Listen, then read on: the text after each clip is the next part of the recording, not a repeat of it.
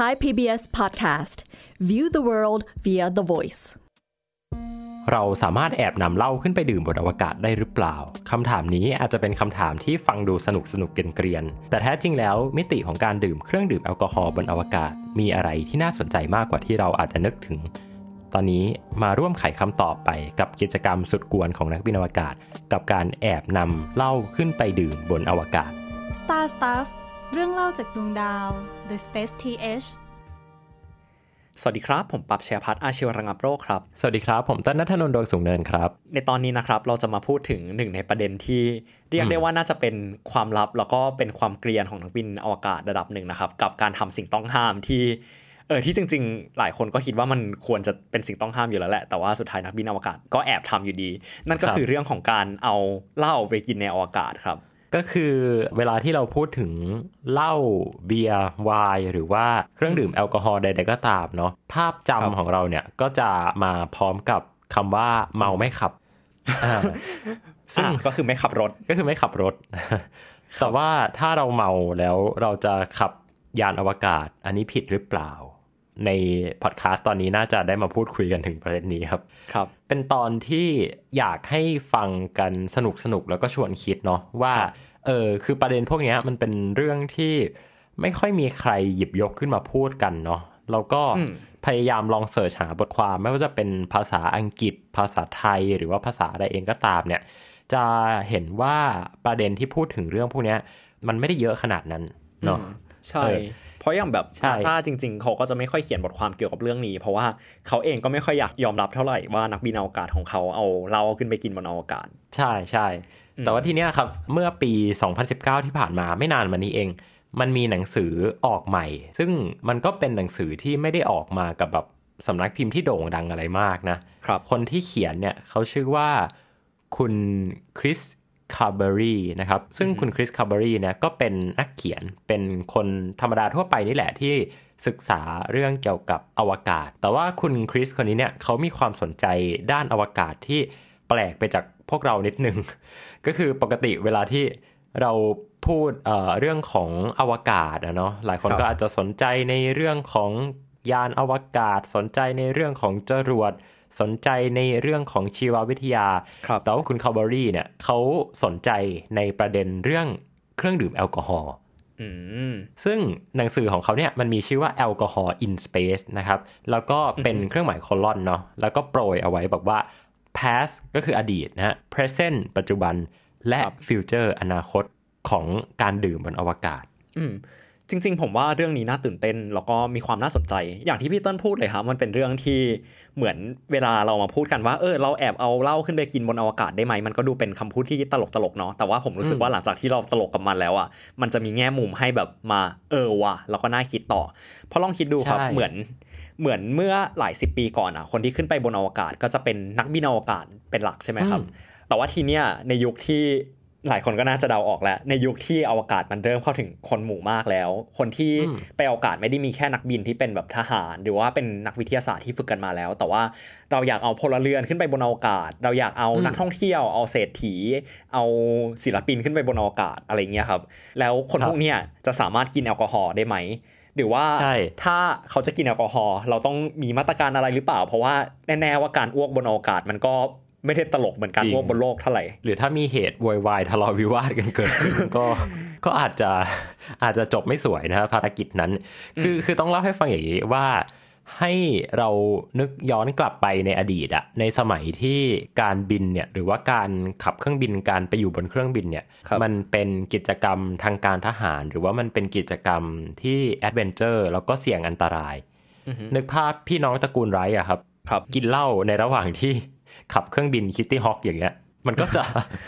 มันก็ดูไม่ค่อยสวยเท่าไหร่เนาะครับแต่ทุกวันเนี้ยเวลาเรานั่งเครื่องบินกันเนาะ economy class business class first class อะไรก็ตามแต่เนี่ย สิ่งหนึ่งที่ปฏิเสธไม่ได้ก็คือมันมีการเสิร์ฟเครื่องดื่มแอลกอฮอล์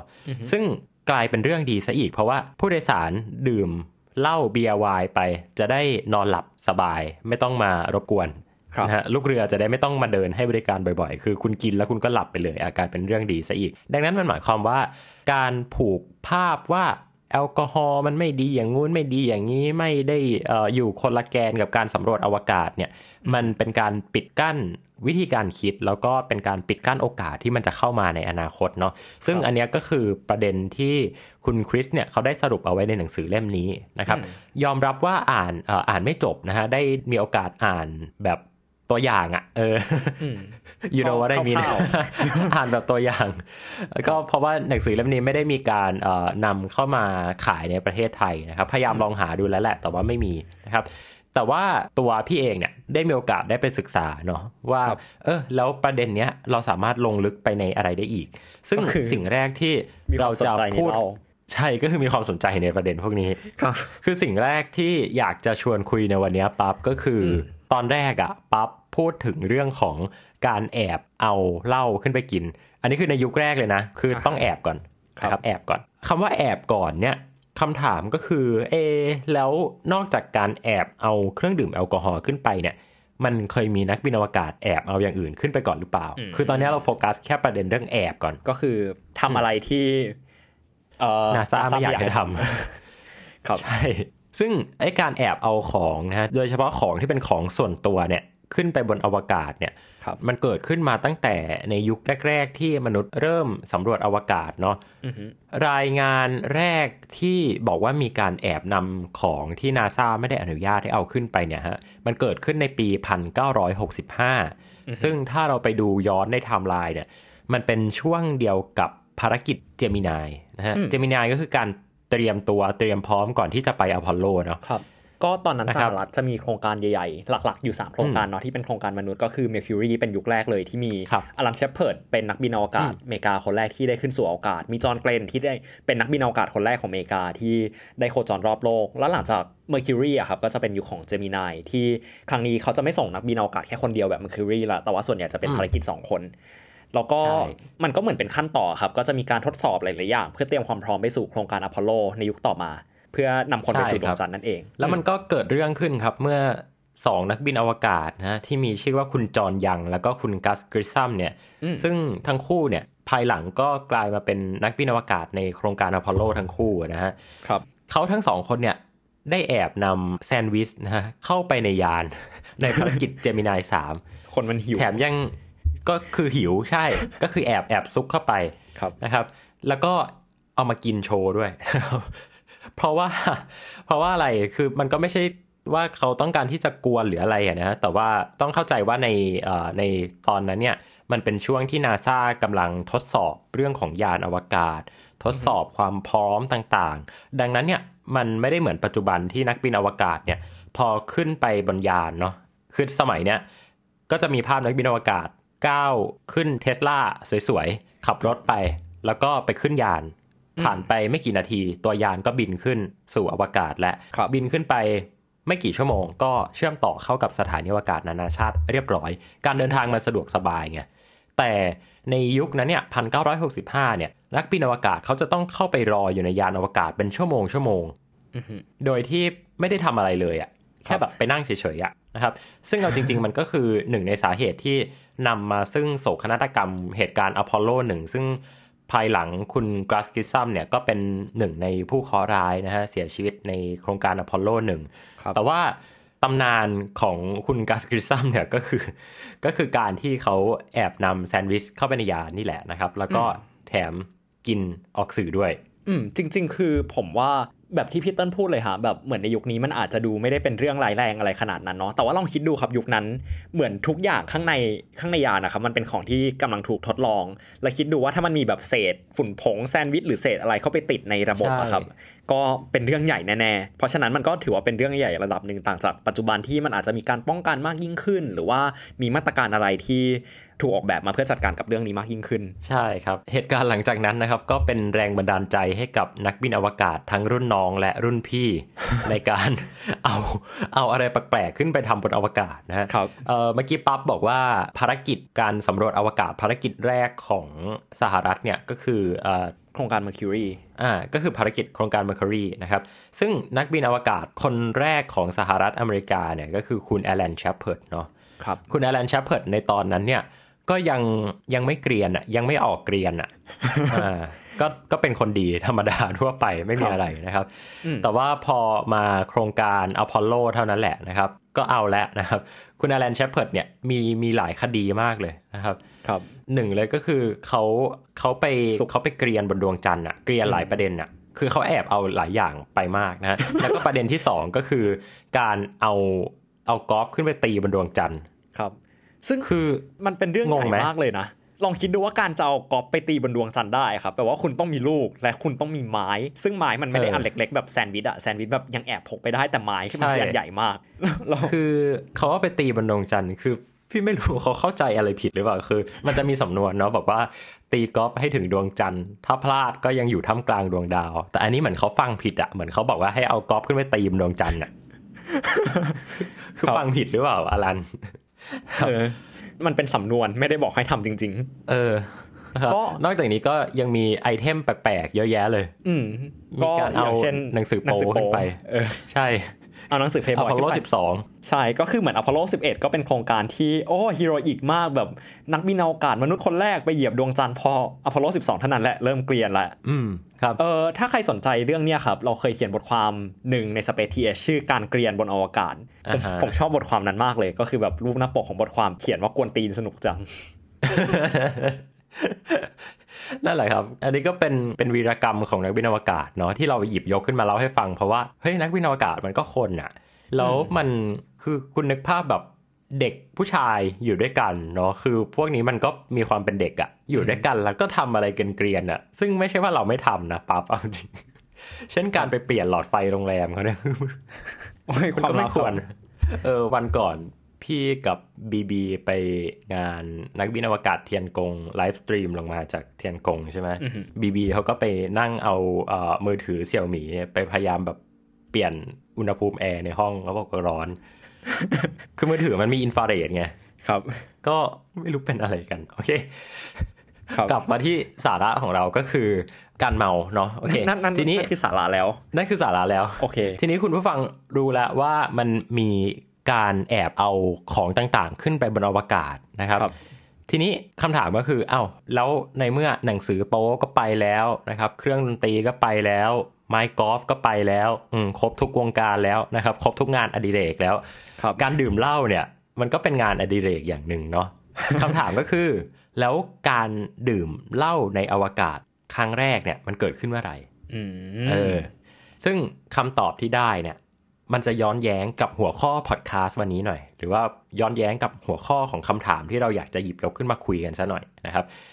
คำถามว่ามีการแอบเอาเหล้าขึ้นไปดื่มบนอวกาศจริง ๆ มันเกิดขึ้นครั้งแรกเมื่อไหร่เนี่ยคำตอบเนี้ยอาจจะตอบไม่ได้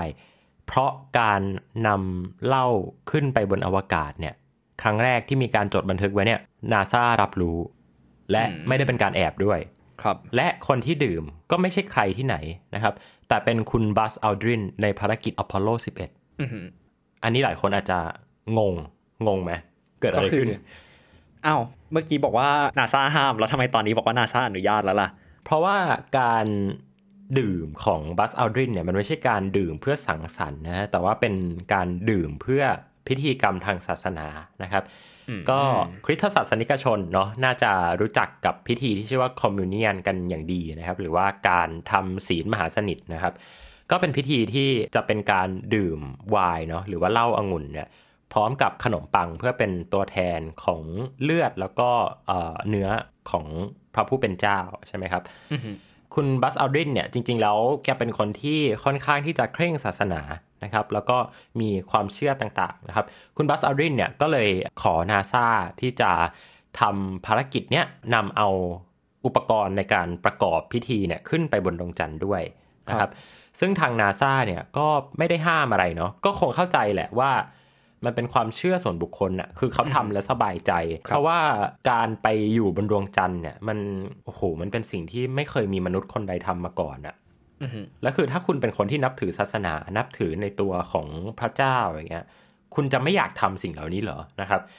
บทความบน The Guardian นะครับ ก็ได้อธิบายเรื่องราวเกี่ยวกับการทำพิธีคอมมูเนียนของคุณบัสอัลดินเอาไว้นะครับอือหือแต่มันก็จะมีประเด็นอยู่นิดนึงปั๊บก็คือทางนาซาเนี่ยเขาไม่ได้ห้าม แต่เขาก็ไม่ได้สนับสนุนอือหือนึกออกไหมอพอลโลมันเป็นภารกิจที่ ที่มันมันจะชูความเป็นวิทยาศาสตร์อะใช่ มันเหมือนเป็นเรื่องภาพลักษณ์ด้วยเนาะว่าใช่ใช่การที่ใช่จะทำให้โครงการอพอลโลเกิดขึ้นมาได้ คือมันใช้งบแบบเป็นหลักหน่วยเปอร์เซ็นต์ของสหรัฐตอนนั้นเลยอะถ้ามันมีภาพอะไรที่ไม่ได้เป็นวิทยาศาสตร์ หรือภาพอะไรที่เป็นเป็นแบบความยิ่งใหญ่ให้แบบสาธารณชนแบบทั่วประเทศแบบยอมรับพร้อมกันได้ อะไรแบบเนี้ยฮะมันก็เขาก็เหมือนจะพยายามหลีกเลี่ยงระดับหนึ่งว่าถ้าอะไรที่มันจะทำให้แบบเกิด controversy ได้เออเขาก็จะพยายามแบบไม่ได้ใช่เอาภาพนั้นมาใช่โปรโมทซึ่งผมว่า เออมันก็น่าจะตอบเหตุผลของเรื่องบาซาดินได้เหมือนกัน เพราะว่าคนในสหรัฐทุกคนก็ไม่ได้นับถือศาสนาคริสต์เนาะแล้วแบบต้องคนที่นับถือศาสนาคริสต์ทุกคนก็อาจจะไม่ได้แบบยอมรับการที่เอาเหล้าขึ้นไปกินบนดวงจันทร์ เพราะฉะนั้นคือมันก็ใช่น่าจะเกิดภาพที่อาจจะเกิดข้อขัดแย้งในสังคมได้ระดับหนึ่ง เพราะฉะนั้นใช่มันก็เลยเป็นสิ่งที่นาซาเหมือน ก็ไม่ได้ห้ามแต่ก็ไม่ได้สนับสนุนแล้วแบบเป็นภาพที่เขาไม่ได้เอามาโปรโมทเท่าไหร่ ใช่ แล้วไม่เคยถูกพูดถึงเลยนะฮะ ถ้าเราสังเกตเนี่ย ประเด็นนี้เพิ่งจะมาเป็นที่พูดถึงกันโด่งดังเนี่ยตอนที่ The Guardian เอามาลงในปี 2012 ก่อนหน้านั้นเนี่ยพี่พยายามหาดูเหมือนกันว่าเเขามีการพูดถึงเอาไว้ไหม แล้วก็ไปเจอว่าคุณอัลดินเนี่ยเคยพูดถึงเอาไว้ในนิตยสารที่เป็นหัวเล็กๆอะ่ะไม่ได้เป็นนิตยสารหัวใหญ่อย่าง Times หรือว่าหนังสือพิมพ์หัวใหญ่ๆ The New York Times เอ่อ Wall Street Journal อะไรพวกเนี้ยคือเขาไม่ได้พูดถึงเลย เขาไปพูดอยู่ในไกด์โพสต์นะชื่อนิตยสารเนี่ยคือไกด์โพสต์ซึ่งคืออะไรวะ คือนิตยสารอะไรก็ไม่รู้ไม่เคยได้ยินชื่อนะครับ แต่ถ้าไปขุดคุยมาก็จะเห็นคุณอัลดินเนี่ยอธิบายไว้เหมือนกันนะครับ ซึ่งอะเรื่องราวนี้ก็ผ่านไป โดยที่นาซาเองไม่ได้ไม่ได้โปรโมทไม่ได้พยายามพูดถึงอะไรมาก แต่ก็มีภาพนะฮะมีภาพของแก้วแล้วก็เป็นถุงถุงใส่อุปกรณ์นะฮะ ครับที่คุณอัลดรินเนี่ยใช้ในการใส่ตัวแก้วไวน์แล้วก็ตัวขนมปังเนี่ยขึ้นไปนะครับซึ่งเราก็พยายามหาอยู่เหมือนกันว่ามีการจัดแสดงอยู่ที่ไหน แต่ว่าก็ไม่ไม่ปรากฏเหมือนกันนะฮะว่ามีการจัดแสดงอยู่ที่ไหน เพียงแต่ว่ามีรูปขึ้นมาบนออนไลน์เท่านั้นเองครับนี่ก็น่าจะเป็นเห็นไหมทางฝั่งสหรัฐเนาะใช่ ก็รับคือเหมือนกับว่าปรากฏว่าการบันทึกของการกินเหล้าครั้งแรกในอวกาศ มันก็มันก็ไม่ได้แอบแต่เป็นสิ่งที่นาซารับรู้ ทีเนี้ยฮะเออผมก็กลับมานั่งคิดได้ว่า แล้วเวลาเราพูดถึงการแอบแล้วอะจริง ๆ ผมเชื่อว่ามันอาจจะมีก่อนหน้านั้นแหละแบบนักบินอวกาศก่อนบาซาลดินก็อาจจะมีคนแอบ แต่ว่ามันเป็นการแอบ เพราะฉะนั้นเราก็เลยไม่รู้ เออ ก็จริงนะนั่นแหละครับ ที่แน่ๆอะคือมีบัซ อัลดรินแน่ๆแต่ว่าก่อนหน้านั้นก็มีลือกันว่านักบินอวกาศยุคเจมินายก็เคยแอบเอาเหล้าขึ้นไป แต่ว่าก็ไม่ได้รับการยืนยัน ใช่ ก็เอาเป็เป็นนว่าไม่ confirm ใช่ก็เป็นปริศนาละกัน ทีนี้ฮะครับหลังจากฝั่งอเมริกาแล้วมาดูทางฝั่งประเทศแห่งการเมาอุ้ยจะจะเป็นการ stereotype หรือเปล่าเนี่ย ก็เป็นประเทศที่ อันนี้ฮาอันเนี้ยฮามากๆบอกเลย ก็เป็นอีกฝั่งหนึ่งแล้วกันนะครับ ก็คือใครที่ติดตามประวัติศาสตร์สงครามเย็นก็จะรู้เนาะว่าขั้วหนึ่งคือสหรัฐอเมริกา ส่วนอีกขั้วหนึ่งก็คือสหภาพโซเวียต ซึ่งถ้าแบบพูด stereotype แบบเถื่อนๆนิดนึงก็คือโอเค เราก็น่าจะรู้ว่าประเทศไหนที่ ดูจะชื่นชอบการกินแอลกอฮอล์มากกว่ากันใช่ครับ ไปไม่เป็นเลยเจอบอกว่าประเทศแห่งการดื่ม ซึ่งชาว Russian นะครับ Russian อันนี้ถ้าใครที่ติดตามประวัติศาสตร์ ฝั่งสงครามโลกครั้งที่สองหรือว่าประวัติศาสตร์ แนวแนวแบบทหารรัสเซียอะไรอย่างเงี้ยนะมันก็จะมีแบบเป็นเรื่องเล่าละกัน ซึ่งอันนี้บอกไว้ก่อนว่าอาจจะ confirm หรือไม่ confirm นะฮะแต่ว่าอืมก็จะมีคนพูดถึงกันว่า ทหารรัสเซียเนี่ยนะครับบางทีก็ไปเอาเขาเรียกว่าอะไรอะ เชื้อเพลิง น้ำมันก๊าซของเครื่องบินมาดื่มกัน เพื่อแก้หนาว ซึ่งเฮ้ย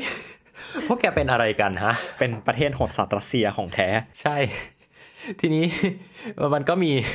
ไปไม่เป็นเลย มันก็มีประเด็นนะครับว่าในหนังสือเรื่อง Alcohol in Space เนี่ยเขาก็พูดถึงนักบินอวกาศคนหนึ่งชื่อว่าคุณอีกอร์โวล์กนะครับ คุณอีกอร์โวล์กเนี่ยเป็นนักบินอวกาศในเอ่อยุค ช่วงกลางๆและของรัสเซีย ตอนนั้นคือเริ่มมีสถานีอวกาศแล้วนะครับครับก็เป็นยุคของสถานีอวกาศซัลยุตนะครับในภารกิจของคุณอีกอร์เนี่ยก็คือซัลยุตเซียมหรือว่าซัลูดเซเว่นนะครับคุณอีกอร์เนี่ยแอบเอา cognac นะฮะซึ่ง cognac ใครที่ไม่ได้เป็นสายแอลกอฮอล์มันคือเป็นเหล้าประเภทหนึ่งเนาะเป็นเหล้าสีประเภทหนึ่งหน้าตามันจะคล้ายๆกับวิสกี้อะเออแต่ว่ามันจะแตกต่างกับวิสกี้ตรงที่สีนะฮะถ้าดูเป็นจะดูออก เออครับ cognac เนี่ย ให้ความเชี่ยวรู้ชาญมากเชี่ยวชาญมาก cognac เนี่ยจริง ๆ แอบตลกนิดนึงเพราะว่ามันมันไม่ได้เป็นเครื่องดื่มประจำชาติของรัสเซียเนาะอืมจริง ๆ มันก็ไม่ใช่เครื่องดื่มประจำชาตินะวอดก้าเลยทำไมเราถึงโอเคแต่คุยกับคนรัสเซียแต่ว่าคนรัสเซียก็บอกว่าเขาก็ไม่ได้กินวอดก้าเลยคิดว่าเขากินใช่วอดก้าใช่และขี่หมีได้แล้ว ใช่ แบบเขาก็แต่กินว่าเบียร์กันวอดก้ามันถูกเฉวอดยก้าเนี่ยมันมันออกเสียงคล้ายๆ กับคำว่าวอดดาที่ที่แปลว่าน้ำน้ำเปล่า คือภาษารัสเซียเนี่ยวอดวอดาเนี่ยมันแปลว่าน้ำแล้วก็วอดก้าเนี่ยก็คือเหล้าวอดก้าๆครับมันก็เลยแบบจะมีมุกว่าเอ้ยถ้าคุณพูดผิดชีวิตอาจจะเปลี่ยนได้อะไรเงี้ยฮะอะมาถึงกรณีของอารัสเซียเนาะใช่คือรัสเซียเนี่ยไม่ได้เป็นการแอบที่แอบแล้วแบบไม่บอกใครอะนะแต่ว่าในหนังสือเรื่อง Alcohol in Space เนี่ยเขาก็อ้างอิงจากบทสัมภาษณ์ของนักวิทยาศาสตร์อีกหลายคนนะนอกจากคุณอีกอร์แล้วเนี่ย ก็จะมีคุณอเล็กซานเดอร์ ลาซุตกินเคยให้สัมภาษณ์เอาไว้ในงาน Moscow Memorial Museum of Cosmonautics นะฮะซึ่งเป็นพิพิธภัณฑ์อวกาศของมอสโกอะครับนะฮะถ้าใครเคยไปมอสโกก็จะเห็นว่ามันจะมี museum อวกาศอันหนึ่งที่เป็นรูปแบบเส้นทางกำลังแบบพุ่งสู่ดวงดาวกำลังครับชี้ขึ้นสู่ดวงดาว สวยมากนะครับ ใครไปรัสเซียต้องไป ซึ่งคุณอเล็กซานเดอร์เนี่ยเขาก็พูดตรงไปตรงมาเลยว่า ว่าในรัสเซียเนี่ยมันเอ่อในสถานีอวกาศของรัสเซียเนี่ยมันมีการเฉลิมฉลองการดื่มกันอยู่บ่อยครั้ง เออ คือเขาพูดอย่างนี้เลย แล้วคือพูดในแบบงานสัมมนาของ museum ด้วยนะสมกับเป็นรัสเซีย ใช่ แล้วก็ภารกิจของคุณอเล็กซานเดอร์เนี่ย มันอยู่ในยุคของสถานีอวกาศเมียร์นะครับ ซึ่งเป็นสถานีอวกาศในช่วงยุคที่ตอนนั้นรัสเซียแล้วก็สหรัฐเนี่ย เริ่มแบบเริ่มสงบศึกกันแล้วนะครับครับเริ่มมีการส่งนักบินอวกาศขึ้นไปอยู่บนสถานีร่วมกันนะครับครับก็คือบนสถานีอวกาศเมียร์นั่นแหละนะครับ แล้วก็คุณอเล็กซานเดอร์เนี่ยเขาก็บอกว่าในระหว่างที่พวกเหล่าชาวรัสเซียนะครับกำลังฉลองกันนะครับ ในระหว่างที่เหล่าคอมราดกำลังฉลองกันเนี่ยครับณนักบินอวกาศจากนาซานะซึ่งตอนนั้นก็คือคุณเจอรี่เลกเนอร์เนี่ยก็นั่งดูเฉยๆนะครับ ไม่ได้เข้าร่วมด้วย แล้วก็ถ่ายรูปให้ทำหน้าที่คอยเป็นช่างภาพ คอยถ่ายรูปงานปาร์ตี้แทนโอ้ยเพราะว่านาซาเศร้านี่นี่ค่อนข้างเคร่ง โอ้จริง ๆ น่าจะบอกเขาไปนะครับ น่าจะบอกนาซาไปว่าแบบเข้าเมืองตาหลิวเขาหลิวตาตามโอ้เนี่ยแบบเขากินกันผมไม่กินเดี๋ยวแบบมันอาจจะเป็นปัญหาด้านแบบสัมพันธไมตรีระหว่างประเทศได้เพราะฉะนั้นผมต้องกินแอลกอฮอล์อะไรเงี้ย ไม่ใช่ครับ ทีเนี้ยปั๊บมันมีภาพแบบจัดจะอะคือแบบเป็นหลักฐานแบบหลักฐานจังๆเลยอะว่าว่าดื่มเหล้ากันอะครับก็คือเอ่อเป็นภาพถ่ายในสถานีอวกาศเมียในปี 1997 นะครับ ซึ่งเป็นก็เป็นปีท้ายๆ ก่อนที่สถานีอวกาศเมียจะถูกปลดประจำการนะครับ คือภารกิจเมียเนี่ยมันมันเป็นสถานีอวกาศที่ค่อนข้างโหดอะคือไอ้นู่นก็ มีโอกาสจะพังตลอดเวลาไอ้นี่ก็มีโอกาสจะพังตลอดเวลานะครับ เคยมีเหตุการณ์ยานโปรเกรสนะซึ่งเป็นยานขนส่งเสบียงเนี่ยไปพุ่งชนนะครับแต่ว่าไม่ต้องกังวลนะมันไม่ได้พุ่งชน เพราะว่ามีใครเมา เพราะว่ายานโปรเกรสมันเป็นยานไร้คนขับในปี 1997 เนี่ยนะครับวันที่ 23 กุมภาพันธ์เนี่ยมันดันเกิดเหตุการณ์ไฟไหม้นะซึ่งเป็นเหตุการณ์ที่ร้ายแรงมาก แล้วก็การเกิดไฟไหม้บนอวกาศเนี่ยให้นึกถึงภาพยนตร์เรื่อง Gravity อะอืมคือมันน่ากลัวมากครับ แล้วทุกคนก็ก็อยู่ในระหว่างที่ทำงานกันอยู่ แล้วก็โอ้โหตกใจกันใหญ่รีบดับเพลิงเข้ามาดับเพลิง แล้วก็รีบเข้ามาเช็ค เปิดดูมอนิเตอร์ออกซิเจนตรวจวาล์วต่างๆนะจนแบบมั่นใจแล้วว่าโอเค เหตุการณ์สงบลงเรียบร้อยแล้วก็มีช่วงเวลาที่ให้พักเหนื่อยนะครับ ว่าโอ้รอดไปแล้วเกือบตายกันหมดแล้วนะครับ แล้วมันจะมีอะไรที่เหมาะแก่ช่วงเวลานั้นไปมากกว่าการหยิบเอาขวดเครื่องดื่มคอกนากที่แอบซ่อนเอาไว้ มาเปิดฉลองกัน ฮะ อืม ก็เถื่อนดี ครับ คือคุณซาลุสกินเนี่ยฮะยังได้ให้สัมภาษณ์เพิ่มเติมด้วยเนาะเขาบอกว่าจริง ๆ แล้วเนี่ยเขาชอบการดื่มในอวกาศมากเลย เพราะว่ามันเป็นการกระตุ้นภูมิคุ้มกัน ซึ่งไม่รู้ว่าเป็นข้ออ้างหรือเปล่า ตอบได้รัสเซียมากทีนี้มันมีหลักฐานเพิ่มเติมอีกอันหนึ่งที่สังเกตไหมว่าในรัสเซียเนี่ยจะไม่ค่อยจะไม่ค่อยแคร์เรื่องแบบเรื่องกฎเรื่องระเบียบอะไรกันเท่าไหร่เลยอะ คือพี่พยายามหาข้อมูลจากฝั่งนาซาเยอะมากเลยนะ แต่มันไม่มีอะแต่พอไปหาอ่านฝั่งรัสเซียเนี่ยคือแบบเยอะเต็มไปหมดเลย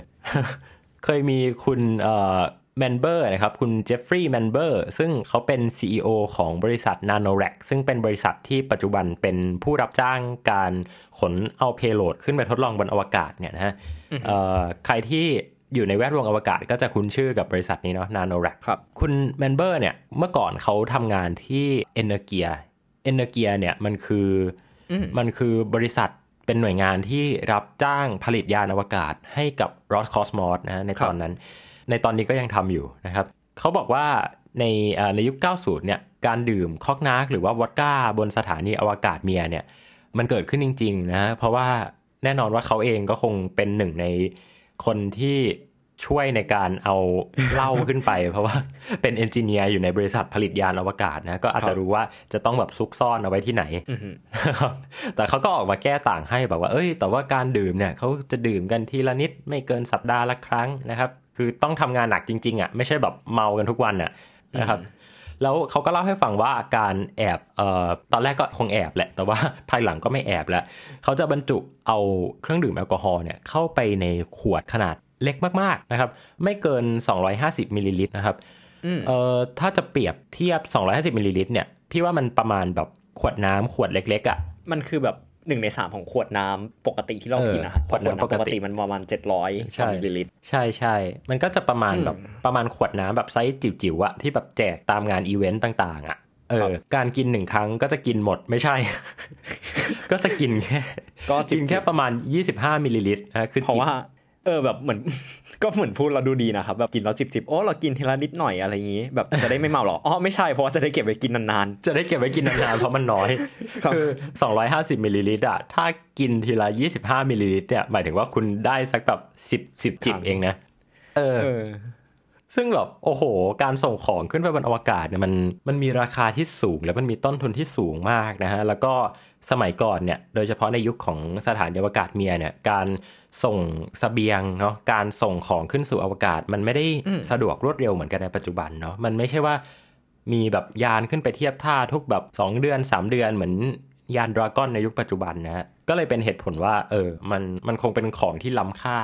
ครับบนสถานีอวกาศเมียจริง ๆทำไมเราควรจิบทีละเล็กน้อย แต่ว่าผมว่าแล้วจก็ควริรงจิบทีละๆ25 25ก็ก็พอโอเคอยู่นะฮะ เพราะว่าแบบของยาก็เป็น25มันจะประมาณไหน พอบอกว่า25พี่มันเริ่มนึกไม่ออกละมันคือ1ช็อต แบบ1ช็อตมันคือ 30มิลลิลิตรอะฮะแล้วแบบของยามันเป็นสปิริตอ๋อออยู่แล้ว เพราะฉะนั้นมันมันก็ข้นด้วยตัวมันเองอยู่แล้ว มันก็มันก็ไม่ได้แย่เท่าไหร่พี่ปั๊บแต่มันเยอะนะเอาจริงแล้วว่าถ้าไม่รู้ว่าเออพอปั๊บบอกว่า1ช็อตอะพี่รู้สึกว่ามันเยอะน้อยแล้วอะน้อยกว่า1ช็อตนิดนึงเพราะ1ช็อตมันอะ30มิลค่อนเกับ1ช็อตเรียกว่าอะไร1ฝาแล้วกันช็อตอืมแบบช็อตฝาเออเทใส่ฝา เห็นภาพเลยอ่าคืออยากให้คุณผู้ฟังเห็นภาพ ก็เรียกได้ว่ากินทีละฝา อืมแต่ว่าพอหลังจบยุคเมียร์ แล้วมายุคสถานเดียวกันนานาชาติ ก็น่าเศร้าหรือเปล่าไม่รู้ที่แบบเหมือนกฎระเบียบอะไรมันก็จะค่อนข้างเคร่งครัดขึ้น แล้วตอนนี้มันก็มีกฎที่ห้ามนำแอลกอฮอล์ขึ้นไปกินบนสถานเดียวกันนานาชาติแล้ว ใช่อธิบายไงเดียมันมียุคที่ถ้าไล่เรียงไทม์ไลน์กันนะ พี่ว่ามันมียุคที่แอบแอบแอบแบบแอบจริง ๆอะกับแอบแอบแบบปล่อยมันไปเถอะ กับยุคที่เฮ้ยเริ่มไม่ได้แล้วออกสื่อ เกินไปเกินไป จริง ๆ ผมว่ามันคล้ายๆกับการบินเหมือนกันเนาะที่แบบเมื่อก่อนนะครับ เครื่องบินมันก็มันก็ไม่ได้มี safety อ๋อเหมือนปัจจุบันอะที่แบบแทบเป็นใช่โซฟาแทบจะแบบมีโต๊ะใช่ใช่แล้วแบบเป็นพัตตาคาร หรือว่าเป็นแบบโรงแรมบนเครื่องบินอยู่แล้ว ที่แบบเหมือนทำอะไรก็ทำไปอะแบบเครื่องบินบางรุ่นมีผ้าม่านด้วยซ้ำแต่ว่าพอปัจจุบันนะครับที่แบบมันมี safety บอกว่าห้ามสูบบุหรี่ในเครื่อง เออห้ามทำอะไรนู่นนี่นั่น ผมไอ้นู่นก็ไม่ได้ไอ้นี่ก็ไม่ได้ เออผมรู้สึกว่ามันเป็นยุคอะไรของมันที่แบบพอมาจนถึงจุดหนึ่งแล้วอะมันจะออกจากแบบความ experiment หรือว่าความแบบปล่อยๆไปอะฮะมันจะเป็นยุคที่โอเค เราจะมาเน้น safety กันดีกว่า รู้สึกว่าแบบใช่อุตสาหกรรมใช่หลายอย่างในโลกนี้มันก็เคลื่อนที่ไปในทางนั้นซึ่งอุตสาหกรรมอวกาศ ผมว่าก็เป็นแบบเดียวกันนี่แหละ ซึ่ซึ่งงอึ้งมากเลยตอนที่เมื่อก่อนพี่ไม่รู้ว่าเมื่อก่อนบนเครื่องบินสูบบุหรี่ได้ อืมพอพี่แบบมาเห็นภาพแบบ โปรโมทแบบ Pan Am อะไรเงี้ยแบบสมัยก่อนแบบสูบบุหรี่กันพี่แบบโอ้อะไรเนี่ย เออแบบเมื่อก่อนผมสงสัยมากเลยว่า เวลาเขาประกาศเนี่ยเที่ยวบินนี้เป็นเที่ยวบินงดสูบบุหรี่แล้วมันมีเที่ยวบินสูบบุหรี่ได้ด้วยเหรอ ใช่ใช่ใช่ความสงสัยพี่มันก็เกิดมาจากการประกาศนี่แหละ เที่ยวบินนี้เป็นเที่ยวบินงดสูบบุหรี่อืมแต่ว่าก็มีเขาเรียกว่าอะไรอะมีเป็น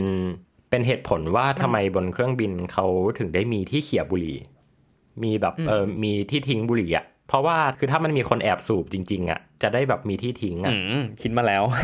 เราก็จะไปปรับจะไปจับเข้าคุกอะไรกันก็ค่อยว่ากันอีกทีนึงแต่คือเขาต้องคิดเผื่อเอาไว้อะหรือแม้กระทั่งถังขยะอะถังขยะที่อยู่บนเครื่องบินอะนึกภาพบอกเนาะที่มันจะต้องแบบเวลาเราล้างมือสะอาดสะอาดแล้ว แล้วเราต้องแบบเอามือไปดันเพื่อแบบครับเพื่อที่จะทิ้งกระดาษทิชชู่อะที่เราเช็ดมืออะเออแล้วเราก็จะหงุดหงิดว่าล้างมือมาสะอาดแล้วทำไมจะต้องให้มาจับฝาถังขยะที่แบบไม่รู้ใครจับผ่านมา จริง ๆ แล้วมันเป็นเหตุผล เพราะเขาต้องการที่จะคอนโทรลออกซิเจนที่มันอยู่ในถังอ่าถ้าเกิดว่ามีคนแบบสูบบุหรี่แล้วแบบเอาบุหรี่ทิ้งลงในถังขยะ แล้วมันเกิดแบบประกายไฟเกิดไฟไหม้ขึ้นมาจริงๆเนี่ยพอมันไหม้ออกซิเจนหมดแล้วเนี่ย มันก็จะไหม้ต่อไม่ได้ไงอ๋อเห็นไหมเขาคิดมาแล้ว เออ ฉลาด ใช่ครับเออ ก็เหมือนก็สายการบินก็รู้มาแล้วช่วงหลังๆมันก็เลยกลายเป็นแบบที่เหยียบอะเดี๋ยวนี้แบบเครื่องบินบางรุ่นมันจะเปลี่ยนเป็นแบบที่เหยียบเหยียบแทนเหยียบแล้วฝามันก็จะแบบ เปิดลงไปอะเออแล้วเราก็แบบทิ้งได้โดยที่มือเราไม่ต้องเปื้อนอะไรเงี้ยเพราะฉะนั้นถ้าจะตอบคำถามของการเมาในอวกาศแบบคร่าวๆว่า กินเหล้าบนอวกาศได้ไหมอืมมันก็มีคนแอบเอาขึ้นไปกินนั่นแหละแล้วไม่ได้ทำให้แบบคนตายหรือแบบไม่ได้ทำให้ใครแบบน็อกในอวกาศ เพราะว่าแบบมันก็มีคนเคยทดลองขึ้นไปกินดูแล้ว ถึงแม้มันจะเป็นปริมาณน้อยๆแต่ว่า ผมก็เสียดายเหมือนกันนะที่แบบมันไม่ได้มีประวัติศาสตร์ของคนเมาแล้วอ้วกเราเลือนในอวกาศคือคือมันมีมันมีประเด็นเรื่องนี้ด้วยปั๊บมันมีประเด็นเรื่องระบบหมุนเวียนน้ำหมุนเวียนแบบทรัพยากรอะก็คืออมถ้าพูดตรงๆก็คือครับฉี่ของนักบินอวกาศอะมันจะต้องกลายมาเป็นน้ำดื่มอีกทีนึงไงแล้วมันยังไม่เคยมีใครไปทดสอบว่าครับไอ้เครื่องดื่มแอลกอฮอล์เนี่ยมันมีผลต่อการทำงานของไอ้ระบบหมุนเวียนน้ำบนสถานีหรือเปล่าไงอืม จริง ๆ มันมันเหมือนมีนะ แต่ผมไม่รู้ว่ายุคก่อนเป็นยังไไง แต่ว่ายุคของ ISS ที่มันห้ามเนี่ย เพราะว่าเห็นแบบมีข้อมูลระบุไว้ว่าแอลกอฮอล์มันจะไปส่งผลกับการทำงานของ ECLSS ที่เป็นตัวอืมคอนโทรลระบบ แต่ว่าไม่รู้ว่าจริง ๆ มันมีผลมากแค่ไหนเหมือนกันอือหืออืมเออ แต่พี่ว่ามีอะแหละ คือยังไงก็มีแน่ๆอยู่แล้ว อาจจะเหมือนกับบอกว่าเออสูบบุหรี่บนเครื่องบินก็มีผล แต่ว่าเมื่อก่อนคนเขาก็ทำกันอะไรประมาณนี้ไหมฮะใช่ใช่ใช่ใช่เออ ก็จริงอืมทีนี้สิ่งที่จะพูดกันแบบเร็วๆละกัน เพราะว่าจริง ๆ อันนี้สามารถต่อไปเป็นตอนต่อไปได้ แล้วก็แบบสามารถพูดกันได้แบบอีกประมาณชั่วโมงสองชั่วโมงเลยอะก็คือครับเรื่องวัฒนธรรมการดื่มที่มันมีความเกี่ยวข้องกับอวกาศ ย้อนกลับไปตอนที่พี่เล่าเรื่องเล่าเรื่องเครื่องบินน่ะคืออมนุษย์เราก็สรรหาที่จะดื่มทุกที่อะ นึกภาพแบบเรือสำราญน่ะคนก็ดื่มกันบนเรือ คนดื่มกันบนเครื่องบิน คนดื่มกันบนรถนะฮะรถยนต์โรลส์รอยเนี่ยบางรุ่นรุ่นแพงๆเนี่ยจะมีตู้แช่วายอยู่บนรถด้วยซ้ำแม้ว่ากฎหมายในประเทศไทยจะบอกว่าการดื่มแอลกอฮอล์บนรถเป็นสิ่งที่ไม่ดี เพราะจะทำให้เหล้าหกไม่ใช่ เพราะจะเพราะจะทำให้ เพราะจะทำให้คนขับอยากดื่มด้วย อันนี้ไม่รู้นะ กฎหมายเขาบอกเอาไว้ว่าแบบนี้ครับ คิดได้ยังไง ทำไมอะคือ ถ้าดื่มเหล้าบนเครื่องบินแล้วแบบกัปตันจะอยากมาดื่มด้วยหรือยังไงอะคือถ้าใช้ละเดินถ้าใช้ตะกะเดียวกันอะแบบผู้โดยสารชั้น first class แบบกำลังกินแชมเปญอยู่แบบกัปตันเดินมาจากคอกพิทแล้วบอกว่า เฮ้ย ไม่แบ่งผมเลยอะไรอย่างนี้หรอเออไม่ใช่ ทีนี้มันมันก็เลยนำมาซึ่งว่า เออ แล้วถ้ามนุษย์ต้องไปอยู่บนอวกาศจริง ๆ ต้องแบบอะเอาแบบง่าย ๆ ก่อนขึ้นไปเป็น space tourist อย่างเงี้ยฮะ เราจะแบบอืมเฮ้ยไม่เปิดแชมเปญฉลองกันเลยเหรอ หรือว่าถ้าเราต้องเดินทางไปดาวอังคารอะ เดินทางแบบหกเจ็ดแปดเดือนอย่างเงี้ยฮะในระหว่างทางอะแล้วเดินทางไปในฐานะผู้โดยสารอะคือเราจะไม่อยากดื่มเครื่องดื่มแอลกอฮอล์เลยเหรอ หรือถ้าคิดแบบไกลๆเลยอะเราไปตั้งถิ่นฐานอยู่บนดาวอังคาร เราจะสามารถปลูกองุ่นได้ไหม เออเอาไว้ทำหรือไวน์ใช่เอาไว้ทำไวน์หรือปลูกฮอปส์เพื่อเอามาทำเบียร์ ปลูกข้าวเพื่อเอามาทำเบียร์หรือว่าข้าวหมักเหล้าหมักอะไรต่างๆ เนี่ย เราจะไม่ทำจริงๆเหรอ ในเมื่อการดื่มเนี่ยมันอยู่กับมนุษย์มาตั้งแต่หลายโอ้โหเรียกได้ว่าแทบจะแบบอยู่ในประวัติศาสตร์ของมนุษย์เลยอะอืมจริง ๆ ไม่ใช่แค่ของมนุษย์ด้วยนะฮะเคยคุยกับพี่แทนไทยนะแทนไทยประเสริฐกุลพี่แทนไทยเขาก็เล่าว่าจริง ๆ แล้วในสัตว์เนี่ยก็มีวัฒนธรรมการดื่มด้วยนะอืม คือสัตว์บางชนิดเนี่ยเขาจะชอบรับประทานผลไม้ที่ใกล้จะเน่า อืมเพราะมันมีแอลกอฮอล์เยอะ เพราะมันมีแอลกอฮอล์อยู่ในนั้น แล้วพอพอเมาแล้วมันก็มีความสุขไงครับเออหรืออาจจะอาจจะช่วยให้สืบพันธุ์ได้ดีขึ้นสมมตินะ หรือว่าช่วยให้แบบมีจินตนาการล้ำเลิศมากขึ้นอะไรอย่างเงี้ยนะฮะครับดังนั้นการดื่มหรือว่าการเมาเนี่ยมันมันไม่ใช่แค่เป็นอยู่ในมิติของว่าเป็นคนดีเป็นคนไม่ดีหรือว่าอะไรนะ แต่ว่ามันมันมี มันมีความเกี่ยวข้องในเชิงวิวัฒนาการอยู่ไม่น้อยเลยอืมแล้วถ้าอยู่ดีๆ มนุษย์แบบหยุดที่จะดื่ม แล้วแบบไปสืบพันธุ์บนดาวอังคารอย่างเงี้ยกลายเป็นว่าถ้ามนุษย์บนดาวอังคารเกิดขึ้นมา ทุกคนอาจจะแพ้แอลกอฮอล์ก็ได้นึกออกไหมแล้วก็จะไม่มีใครบนดาวอังคารเลยที่จะได้ลองลิ้มรสว่าองุ่นที่ปลูกในแคว้นชองปางในประเทศฝรั่งเศสแล้ว ถูกเอามาหมักเป็นแชมเปญผ่านการบ่มเป็นระยะเวลานานและ มีการเอ่อเก็บเกี่ยวอย่างนุ่มนวลภายใต้โปรโตคอลพิเศษอะไรพวกเนี้ยมันเป็นยังไงครับเออโหพูดซะก็เป็นไงอยากเป็นมนุษย์ดาวอังคารไหมดังนั้นมันก็เลยมีหลากหลายบริษัทหลากหลายนักวิจัยนะหลากหลายคนที่พยายามจะตั้งคำถามว่า เอ้ย แล้วเราจะทำเหล้าบนอวกาศยังไง เราจะทำเบียร์บนอวกาศยังไง หรือเราจะศึกษาผลกระทบของการดื่มบนอวกาศอย่างไรนะคครัรับบซึ่งก็มี มากมายหลากหลายบริษัทนะฮะจะไม่พูดชื่อแบรนด์แล้วกัน เพราะว่าเดี๋ยวจะเป็นการโฆษณานะครับ แต่มันก็จะมีกรณีของบริษัททำเบียร์บริษัทหนึ่งนะซึ่งเป็นบริษัทที่โด่งดังมากๆ ในสหรัฐนะสีแดงๆนะครับ ใครที่ดูหนังอเมริกาบ่อยๆ ก็จะรู้จักกับยี่ห้อนี้นะคครัรับบพูดสมิก็เลยมีการทดลองเอาข้าวบาร์เลย์ขึ้นไปบ่มบนอวกาศนะฮะเป็นระยะเวลา 30 วันครับก่อนที่จะเอากลับลงมาทำเป็นเบียร์บนโลกนะครับ หรือว่ามีบริษัทคราฟต์เบียร์นะครับเจ้าหนึ่งในสหรัฐเขาส่งเอายีสต์นะฮะเป็นยีสต์เป็นๆอะยีสต์ที่แบบมีชีวิตอะขึ้นไปกับจรวดขนาดเล็กนะที่เขาเรียกว่าจรวด sounding rocket นะคล้ายๆกับบั้งไฟอะครับขึ้นไปเป็น suborbital เลยนะ คือผ่านเส้น Karman line 100 กิโลเมตร ดังนั้นขึ้นไปอยู่บนอวกาศครับแล้วเอายีสต์ที่รอดชีวิตจากอวกาศอะกลับมาเป็นหัวเชื้อเบียร์แล้วเขาก็เคลมบอกว่าเป็นเบียร์ที่ เกิดจากยีสต์ที่รอดชีวิตจากการ survive ในอวกาศ ก็ฟังว่าไปก็นั่นฟังดูเท่ดีฮะแล้วก็มีอีกหลากหลายบริษัทเลยอะมีการส่งเหล้าสกอตช์นะครับ มีการส่งจิน มีการส่งวิสกี้อ่าแล้วก็มีการส่งไวน์นะครับไวน์แดงอ่าเป็นไวน์แดงวินเทจแล้วก็มีแชมเปญเอ่อแชมเปญของบริษัททำแชมเปญชื่อดังนะครับ พยายามที่จะศึกษาผลกระทบใช่ของการดื่มในสภาวะ zero-G นะครับ อืมจริง ๆ ผมว่าเคสแชมเปญน่าสนใจ เพราะว่ามันอืมมันฟูอะฮะแล้วมันก็แบบมีเรื่องของอ่าความดันเออใช่ด้วยใช่เพราะฉะนั้นมันไม่ได้เหมือนกับสปิริตแบบวอดก้าแบบคอนญักที่แบบมันมันเป็น still เนาะใช่ แต่ว่าแบบเออแชมเปญก็คือเออมันจะไประเบิดบนนั้นหรือเปล่าอะไรเงี้ยครับ มันก็เป็นเรื่องระดับหนึ่จริงเพราะฉะนั้นผมว่าเคสแชมเปญอะน่าสนใจ ใช่ แล้วมันก็เลยมีบริษัทเนี่ยบริษัท แชมเปญที่คาดแถบสีแดงบริษัทหนึ่งที่ที่ที่เขากำลังแบบพยายามทำโครงการส่งแชมเปญขึ้นไปบนอวกาศอยู่ ซึ่งงาน AC อะครับ ถ้าใครจำได้เนาะสักตอน AC เราก็พูดถึงเรื่องนี้คร่าวๆไปเหมือนกัน แล้วเดี๋ยว ถ้าเรากลับมาพูดเรื่อง AC เดี๋ยวเรามาเจาะลึกประเด็นเรื่องนี้กันอีกรอบหนึ่ง แต่ว่าแบบเล่นใหญ่มาก แล้วมันก็เป็นประเด็นหนึ่งที่คนในงานใช่ใช่ AC สนใจมากอะครับ คือมันมีพาเนลของบริษัท ดิบบินสีแดงเจ้านี้นี่แหละที่เขาไปพูดเกี่ยวกับโครงการเนี้ยเราเราเขาต้องใช้ฮอลล์แบบใหญ่มากในการที่แบบพูดเพราะว่าคนฟังเยอะมาก ใช่ครับ ISS พี่ว่าไม่เท่าไหร่ แต่พอ Axiom มาเนี่ยอืมน่าจะสนุกเพราะว่าเป็นเอกชนพวกแล้วเออพอเป็นเอกชนแบบพวกข้อห้ามพวกอะไรแปลกๆ มันก็จะหายไปเยอะนะ ดังนั้นเราเราน่าจะได้เห็นการทดลองที่มันเกี่ยวข้องกับแอลกอฮอล์บนอวกาศเยอะขึ้นนะครับ ซึ่งไอตัวพวกประเด็นพวกเนี้ย ในหนังสือที่พี่หยิบยกมาเล่าให้ฟังเนี่ยแอลกอฮอล์อินสเปซเนี่ยเขาก็ไม่ได้ไม่ได้เล่าครอบคลุมทั้งหมดหรอก เพราะว่าบางเหตุการณ์มันก็เกิดขึ้นช่วงหลังจาก 2019 ที่หนังสือเล่มนี้มันถูกเขียนขึ้นเนาะอย่างเช่นที่พี่เล่าไปเนี่ยที่ปั๊บเล่าไปก็คือ เรื่องแชมเปญเนี่ยที่จะส่งขึ้นไปทดลองบนอวกาศเนี่ยมันก็เพิ่งเกิดขึ้นครับดังนั้นมันหมายความว่ามันมีหลายสิ่งหลายอย่างที่กำลังเกิดขึ้นในปัจจุบัน แล้วถ้าใครที่สนใจเรื่องเนี้ยครับแนะนำให้ลองตามข่าวดู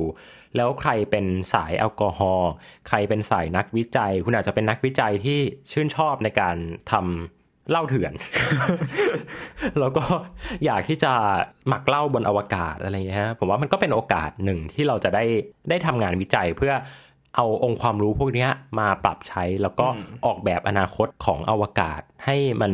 ให้มันมีมิติของ การสังสรรค์การเฉลิมฉลองนะครับ เพราะว่าท้ายที่สุดเนี่ยไม่ว่าจะยังไงก็ตามเนี่ยองค์ความรู้ที่เกิดขึ้นเนี่ยมันก็มามีผลกระทบหรือว่ามา contribu ให้กับวงการวิทยาศาสตร์ของโลกใบนี้อยู่ดีนั่นเอง จากคำถามที่แบบเหมือนเป็นเรื่องดูเล่นๆเนาะแบบเรากินเหล้าบนอวกาศได้ไหมปรากฏว่าใช่พอดูไปลึกๆแล้วอะครับมันมีแง่มุมเยอะมากเลยอะทั้งเรื่องวัฒนธรรมทั้งเรื่องวิทยาศาสตร์ทั้งเรื่องประวัติศาสตร์ แล้วแบบ พูดไปถึงอนาคตต่อว่าเออแล้วสังคมมนุษย์จะพัฒนาต่อไปยังไง ซึ่งหนึ่งในคำถามที่